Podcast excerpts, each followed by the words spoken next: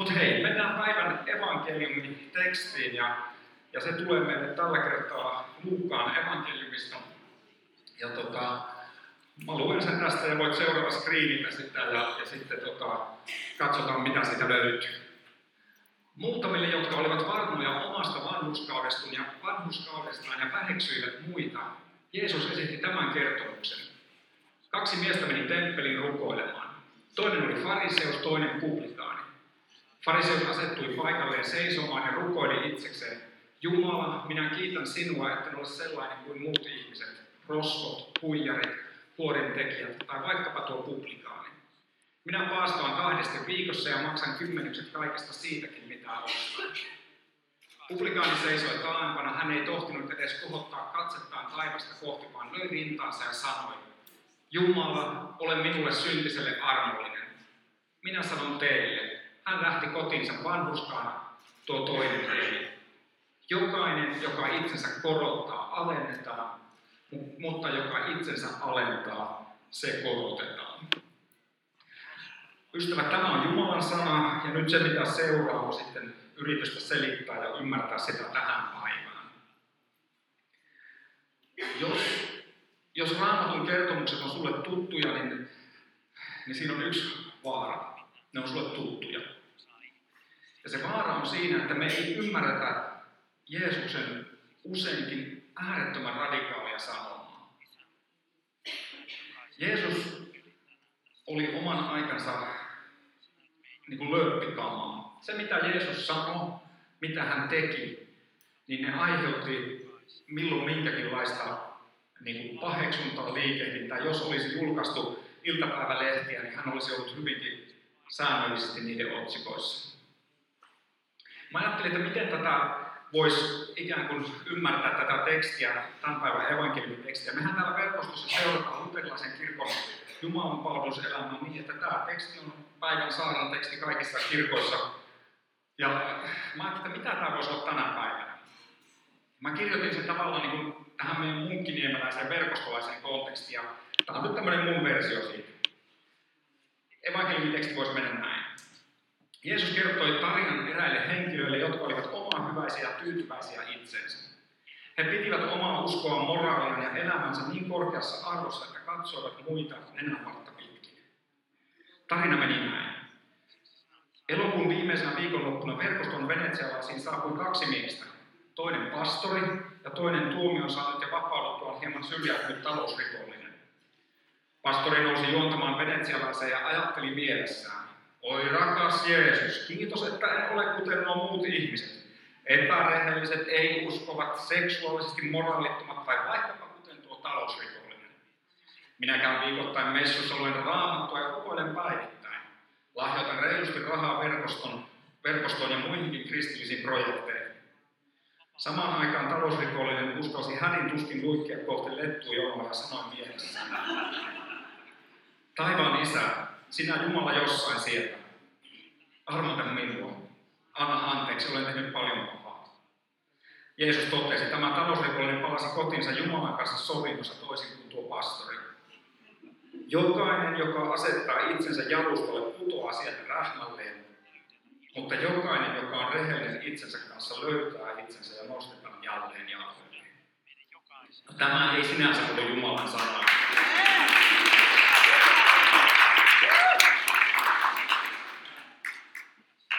Mutta jotenkin se ei ehkä edes kolauta meitä enää, koska kirkko on ryvettynyt, me papit ja muut säätäjät täällä kirkossa ovat niin ryvettyneet, että se ei enää ole sinänsä mikään tarina. Mutta, mutta katsotaan sitä, niin kuin sitä ajatuksen mallia ja mielen mallia, sitä, mikä siellä talousrikollisen ja pastorin tai fariseuksen ja publikaanin maailmassa, mikä niillä oli se erona. Jos katsotaan sitä pastoria, niin hän tuli paikalle ylistämään itseään. Talousrikollinen ei juurikaan itseään ylistänyt, katsoi Jumalaa, jota hän kyllä palvoi. Talousrikollinen pyysi anteeksi ja anoi armoa. Pastori ei pyytänyt yhtään mitään. Pastori oli täynnä itseänsä, kun taas tämä talousrikollinen oli tyhjä. Ja kuten sanottua, niin pastorin tai fariseuksen katse oli siinä hänessä itsessään, kun taas publikaanin talousrikollisen katse oli Jumalassa. Ja jos ei mitään muuta muista tästä saarnasta, niin vaikka sen, että Jumala voi täyttää vain sellaisen sydämen, joka on tyhjä. Tai ainakin jollakin tavalla siellä on tyhjä. Jos minun sydämeni tai sinun sydämesi on täynnä vaikka niin sanotusti hyviä asioita, niin ne ovat silloin niitä meidän omia asioita ja ei siellä oikein Jumalalle ole sijaa. Mä haluan katsoa kolme asiaa tästä, tästä evankeliumitekstistä ja ensimmäinen liittyy tuohon jo mainittuun sydämeen. Se voi olla klisee, mutta niin se vaan menee, että Jumala katsoo sydämeen, ei siihen ulkoiseen habitukseen tai mitä se nykysuomalla olisi. Jumala ei katso sitä, miltä sinun tai minun elämä näyttää, se ulkopuori, vaan hän katsoo sinne syvälle sisimpään ja sinne hän näkee. Sinne, mikä me itse tiedämme ja jopa sinne, mitä me emme edes itse tiedä. Jos katsoo tuon fariseuksen elämää, niin hän kertoo kaikesta siitä hyvästä, mitä hän teki. Hän kertoo, kuinka hänen elämänsä on, on, on sinänsä oikein hyvällä tolalla. Ja, ja hän oli oikein, mä ajattelin, että sitä voisi niin nykymaailmassa te, kuvata sillä, että hän oli luonut itsellensä semmoisen oikein hengellisen agilityradan. Te tiedätte tämmöisillä koirilla tai laamoilla niin joissain mainoksissa, niin semmoinen agilityrata. Ja sitten opetetaan, harjoitellaan kulkemaan se rataa tietty, tietyt esteet, tietyt ylitykset, ja sitten päästään perille. Ja näin meillä voi olla ihan samanlainen vaara 2000 vuotta myöhemmin, tämä tarina alun perin kerrottiin. Me luodaan semmoinen omat hengelliset sääntömme, omat hengelliset harjoituksemme, ne, niin kuin ne do's ja don'ts, niin kuin se Lontoon kielellä sanotaan. Niitä, mitä ei tehdä ja mitä tehdään. On Lontalla saada tämmöistä savellusta, joka on afrikkalainen messukohta. No niin. Mutta tuota, siinä on muuten vieläkin joku kilisti, kiitos vaan. Hyvä. Minun on parempi pysyä näistä erossa.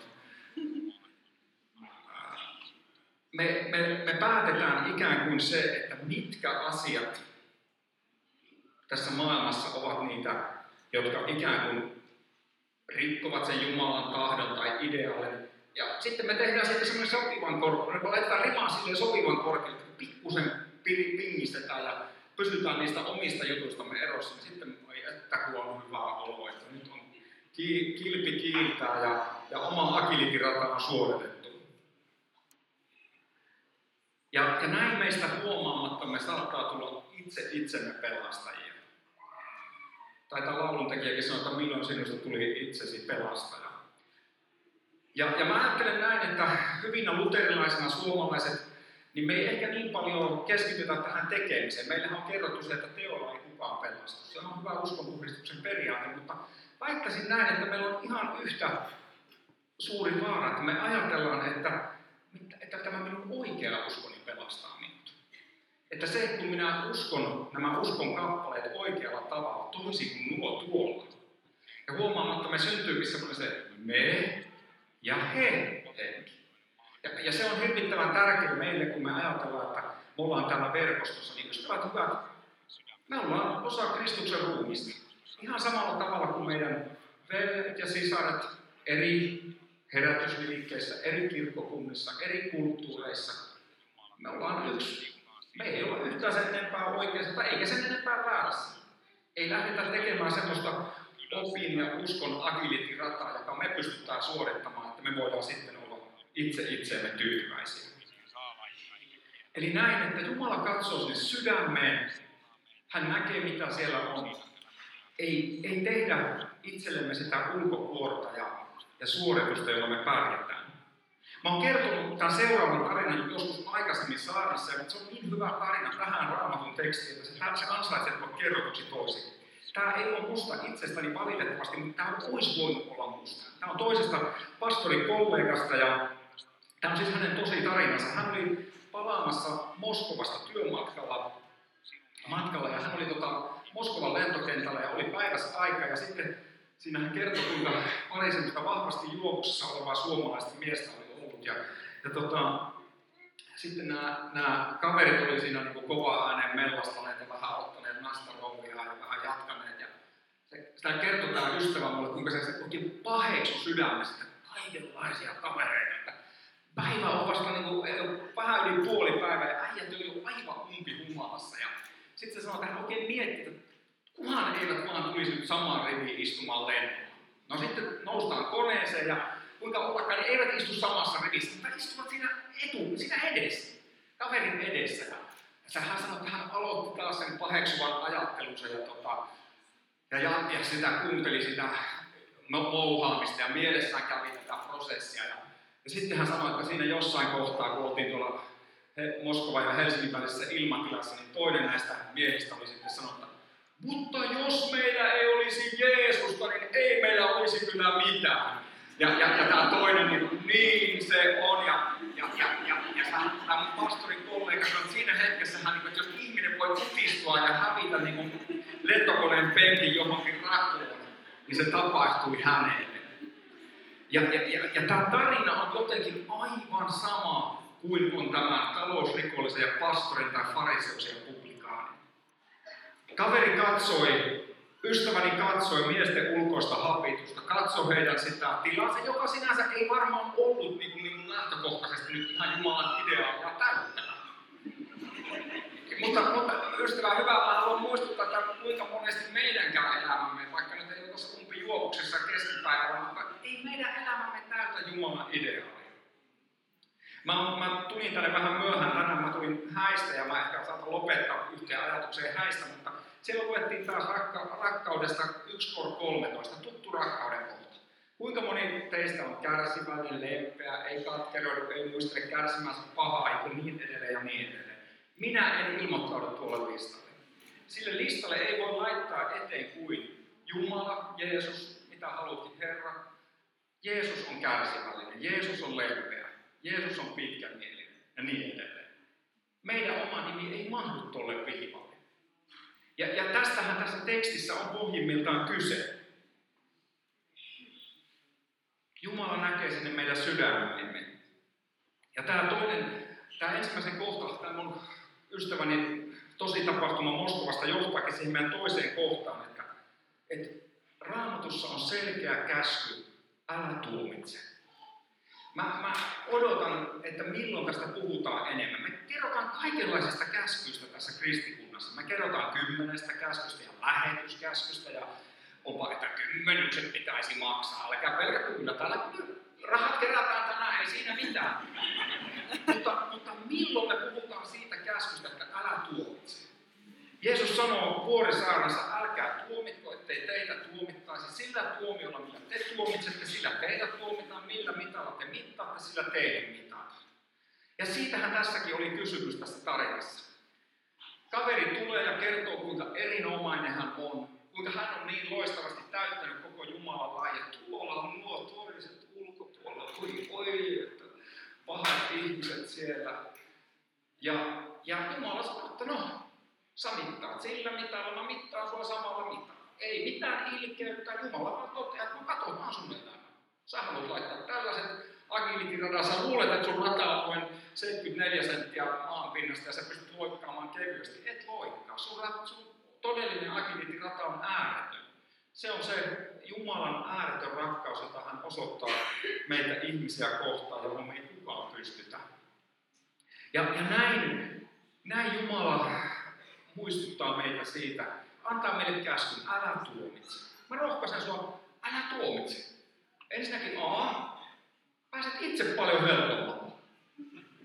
Eiks niin? Kun ei lähde niinku muita niinku solvaamaan ja näin, ei, ei niinku ärsyy itsekään niin paljon. Sitten, sitten on myös se vanha viisaus, kun sä osoitat jotakin ihmistä, etkä näet, niin tuolta osoittaa yksi etusormi, mutta kolme sormea osoittaa sua itseäsi. Kun mä osoitan jotakin sormia, että tollanen ja tollanen se on, niin kolme sormea osoittaa mua takaisin. Ja sanoo, että niin Panu, katsopas kun peiliin, mitä sulle.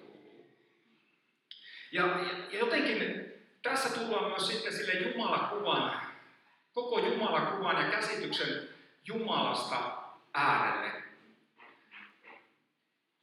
Jumala on rakkaus. Se sanotaan meille raamatussa. Jumala ei ole kyttäys. Siinä on kaksi sanaa, jotka suomeksi soljuu aika mukavasti. Ja onko sinun Jumalasi rakkaus vai onko hän kyttäys? Me halusimmepa tai ei, me pikkuhiljaa muutumme palvomamme Jumalan kaltaiseksi. Se on vanha teologinen viisaus. Tietääkseni se on ensimmäisenä sanonut sellainen kuin A.V. Tozer, englantilainen teologi. Ja mun mielestä se on totta.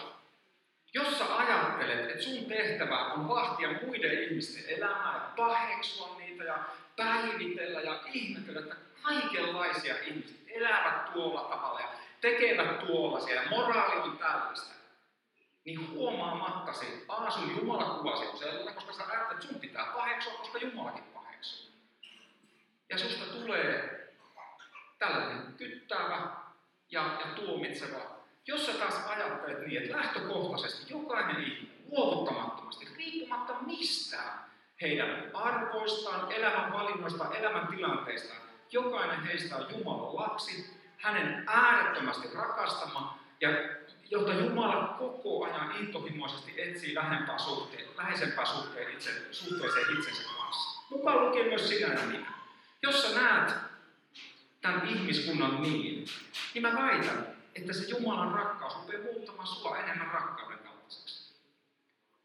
Ja, ja, ja mä oon niin sanonut ennenkin, että tällä ei kannata tulla siis kirkon menoihin, jos ne tekee meistä entistä ikävämpiä ja käyttöisempiä ihmisiä. Silloin kannattaa tehdä jotain ihan muuta. Siis sinänsä onnittelu, tänään on ihan huikea päivä, ensimmäinen syyskuuta, vähän vaille kuusi, keli on tollainen, te olette kirkossa. Että, että sinänsä on hyvä juttu, ja mä toivon, että tämä voi tehdä teille hyvää. Että kun te lähdette täältä, te olette vakuuttuneita siitä, että Jumala rakastaa sua, ja hän rakastaa niitä lähimmäisiä, joita sun tielle kohtaa, ja kaikkia niitäkin, mitä sä et kohtaa. Ja, ja jotenkin tämä saako olla sen toisen kohdan muistutus. Älä tuomitse, ja se vastapari on se rakasta. Rakasta Jumalaa yli kaiken lähimmäistä niin kuin itseesi. Rakkauden ei kaksois, vaan kolmoskäsky. Ei unohdeta hoitaa huolta pitää itsestämme. Risti on helppo muistutus. Rakasta Jumalaa yli kaiken ja lähimmäistäsi niin kuin itseäsi. Ylöspäin suhde Jumalaan, poikkipuuna suhde toinen toisimme ja itseemme. Ja, ja näinhän se on, että, että tota, läheisissä ihmissuhteissa se vasta paljastuu, millaisia me ollaan.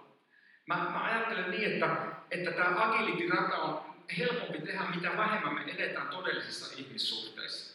Jos meillä ei ole, meillä ei ole niin sellaisia ihmisiä, joiden kanssa me jaetaan syvästi elämää, niin me voidaan pitää sellaista fariseuksen kaltaista ulkokultaista kilpeä. Ja sen takia me täällä verkostossa rohkaistaan myös kaikkia mukaan pienryhmiin. Niitä on hirveän erilaisia. Tuo Riikka, meidän tämän päivän liturgia, meidän pappi, niin hän huolehtii pienryhmistä vajaa 40 erilaista ympäri pääkaupunkiseutua, ja siellä saa jakaa elämää.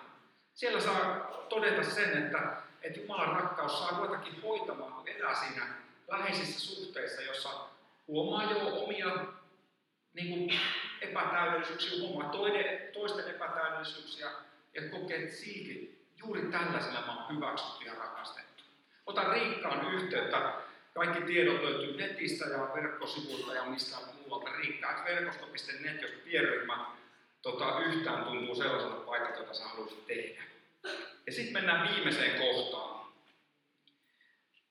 mä on, tässäkin mä nyt laitoin vähän kaksi sanaa paria ja älkää nyt, älkää nyt, tai siis saa olla ihan mitä mieltä vaan. Mä sanon näin, että älä ole uskovainen, ole luottavainen.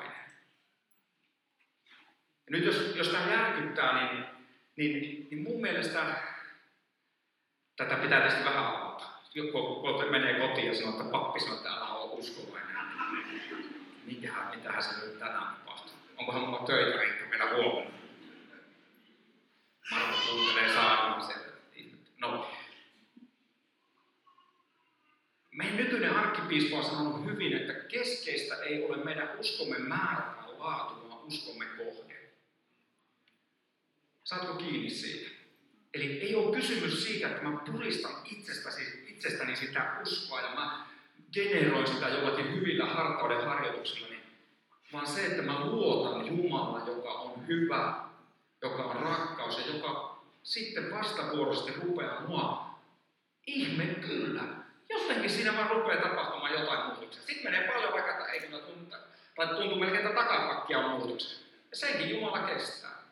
Mutta mut meillä, on, meillä on vaarana se, että me luodaan itse itsemme sellainen niin kuin suorittamisen paine, jossa me niin kuin tämä uskosta tulee, se on, niin kuin, on niin kuin todellakin siis sellainen niin kuin salilla käynti.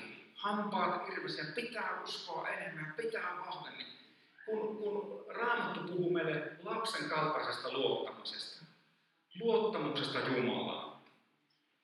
Ja, ja tota, kun vielä mennään tähän tekstiin takaisin, niin mä väitän, että meissä kaikissa asuu aika ajoin sekä tämä fariseus että tämä publikaani. Meissä asuu se, jossa me koetaan hetkittäin sitä ylemmyyden tunnetta, että noin paha kuin toi. Onhan mullakin pieniä näitä juttuja, mutta katso nyt tuota, että on vielä paljon hurjemmat. Ja sitten onneksi aika ajoin me tajutaan se, että ei kerta kaikkiaan, mulla ei ole mitään tehtävissä. Että jos Jumala, sä et mua armahda, niin tästä ei tule yhtään mitään. Ja mä toivoisin, että me voitaisiin olla luottavaisia, että juuri sellaisena kuin sä tänä iltana oot, koitpa sä itsesi ihan minkälaiseksi tahansa, niin sä voisit uskoa Jumalaa, luottaa siis sanotaan näin, se oli se sana, luottaa Jumalaan, että hänen rakkautensa Kristuksessa on vuodatettu tähän maailmaan myös juuri sua. Olipa sun elämäntilanteessa ihan mikä tahansa, ja, ja sellaisena, kun sä oot tänä iltana, sä saat jäädä Jumalan rakkauden hoitoon.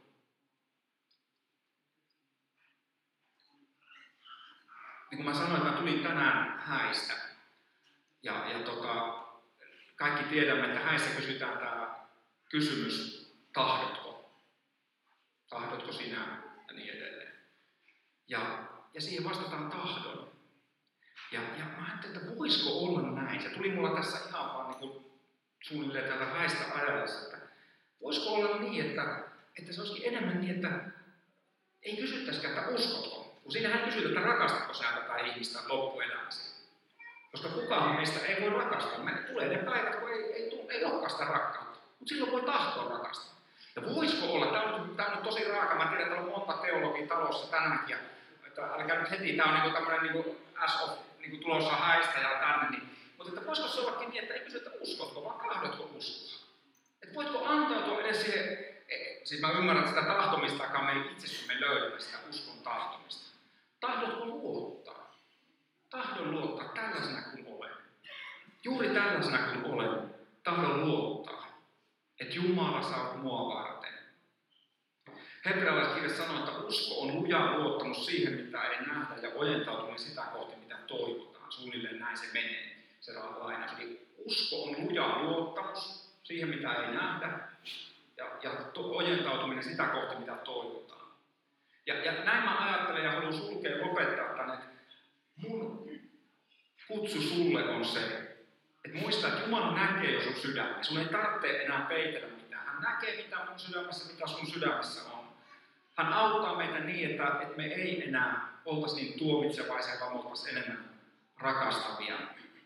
Ja hän haluaa antaa meille sitä luottamusta, lujaa luottamusta siihen, että vaikka mä en näe omassa elämässäni niitä kaikkea, mitä mä toivoisin, mä näen edelleen siellä sen publikaanin tavoin kaikenlaista synkkyyttä ja muuta, mikä ei, ei ole Jumalan ideaalin mukaista ollenkaan, niin mä voin luottaa ja ojentautua sitä kohti, mitä mä toivon.